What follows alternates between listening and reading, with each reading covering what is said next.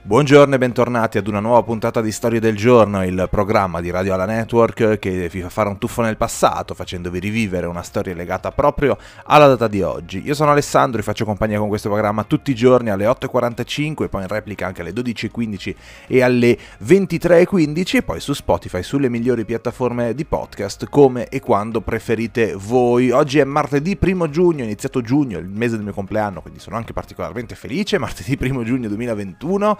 Oggi è San Giustino, che è il protettore dei filosofi. Oggi è anche la giornata mondiale dei genitori. Nel 1970 oggi moriva Giuseppe Ungaretti, mentre nel 1980 nasceva la CNN. Nel 1984 invece usciva al cinema C'era una volta in America, uno di questi film insomma storici che hanno fatto la storia del cinema, vinto anche tantissimi meritati premi. A proposito di gente che ha fatto la storia del cinema, compie 84 anni Morgan Freeman, Oscar nel 2005 per il suo ruolo in Million Dollar Baby, più 4 candidature in tutta la sua carriera, insomma tanti ruoli iconici, spesso nel ruolo di Dio, perché ha un po' questa allure di divinità, insomma, quando lo vediamo. Compie 25 anni Tom Holland, Spider-Man, l'ultimo Spider-Man per capirci, poi insomma tanti ruoli interessanti, però insomma è chiaro che il suo ruolo più famoso e più fortunato finora è sicuramente quello di Spider-Man nella saga degli Avengers. Compie 43 anni oggi Antonietta Di Martino, ex campionessa di salto in alto, detentrice attualmente del record italiano femminile. E voi vi direte: e chi è che è il detentore del record italiano di salto in alto maschile? Ebbene, è Gianmarco Tamberi, e anche lui compie gli anni oggi, ne compie 29, questa casualità incredibile. I due detentori del record italiano in salto in alto maschile e femminile compiono gli anni lo stesso giorno.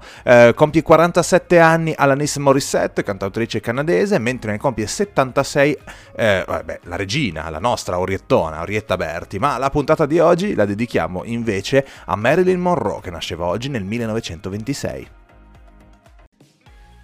In questa puntata voglio raccontarvi un po' di curiosità su Marilyn Monroe, a partire dalla storia del suo primo matrimonio, quando aveva 16 anni e si sposò con il suo vicino di casa, James Dougherty. Questo perché? Perché dovette sposarsi proprio con lui per evitare di andare in una nuova famiglia adottiva, in un orfanotrofio. Lei ha avuto un'infanzia complicata e fu affidata a Grace Goddard, che era un amico di famiglia, però quest'ultima decide di trasferirsi, e allora a quel punto Marilyn, per non trasferirsi anche lei e per rimanere dov'era, decide di sposarsi con il suo vicino per evitare quindi un nuovo affido. E una cosa che forse non si sa di Marilyn Monroe era che era balbuzienza, perché è difficile credere insomma che Marilyn soffrisse di balbuzie, ma da piccola aveva questo problema fino all'età da adolescente. Aveva soprattutto questo problema nei momenti di tensione, di eccitamento. Per risolvere il disturbo del linguaggio il logopedista le consigliò di parlare con voce gutturale. Da quel momento quel suono suadente e particolare diventerà una delle sue caratteristiche, che ancora di più la incoronò come simbolo inimitabile di sensualità. Purtroppo durante le riprese di Tutto può succedere le balbuzie tornarono, e non riuscendo neanche a recitare le sue battute, Marilyn fu licenziata dalla casa di produzione. Ma parliamo di vestiti, parliamo di due abiti che hanno fatto la storia, insomma, che sono abbastanza iconici. Intanto quello cucito di cristalli, insomma tempestato di cristalli. Era la notte del 1962 quando cantò Happy Birthday a l'amico John Fitzgerald Kennedy, e indossava questo abito color carne che era tempestato di cristalli, super stretto. Pensate che il vestito, per risultare così aderente, le fu cucito letteralmente addosso. Infatti non aveva neanche cerniere, bottoni per essere chiuso. E questo capo da sogno è stato acquistato in un'asta per $1.260.000 circa, e ad oggi il prezzo è il prezzo più alto pagato per un singolo capo di abbigliamento.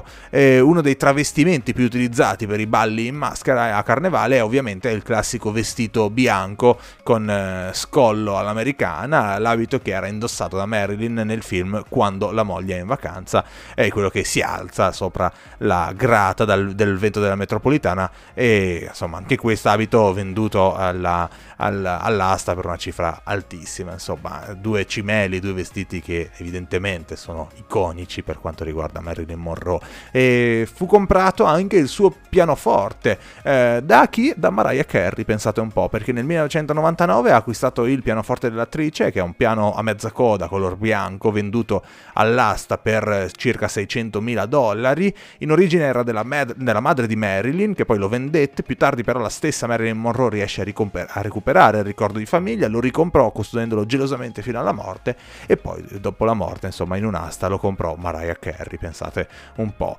E un'ultima curiosità su Marilyn, su un ruolo che rifiutò, un ruolo come attrice che rifiutò, quello di Colazione da Tiffany, pensate un po'. Truman Capote, che è appunto l'autore del racconto Colazione da Tiffany, voleva assegnare una parte a Marilyn Monroe per il ruolo della protagonista, invece Marilyn rifiutò a causa del suo insegnante di recitazione, che non lo considerò adatta per interpretare ruoli del genere. Chissà, sarebbe stato bello vederla anche in questo ruolo.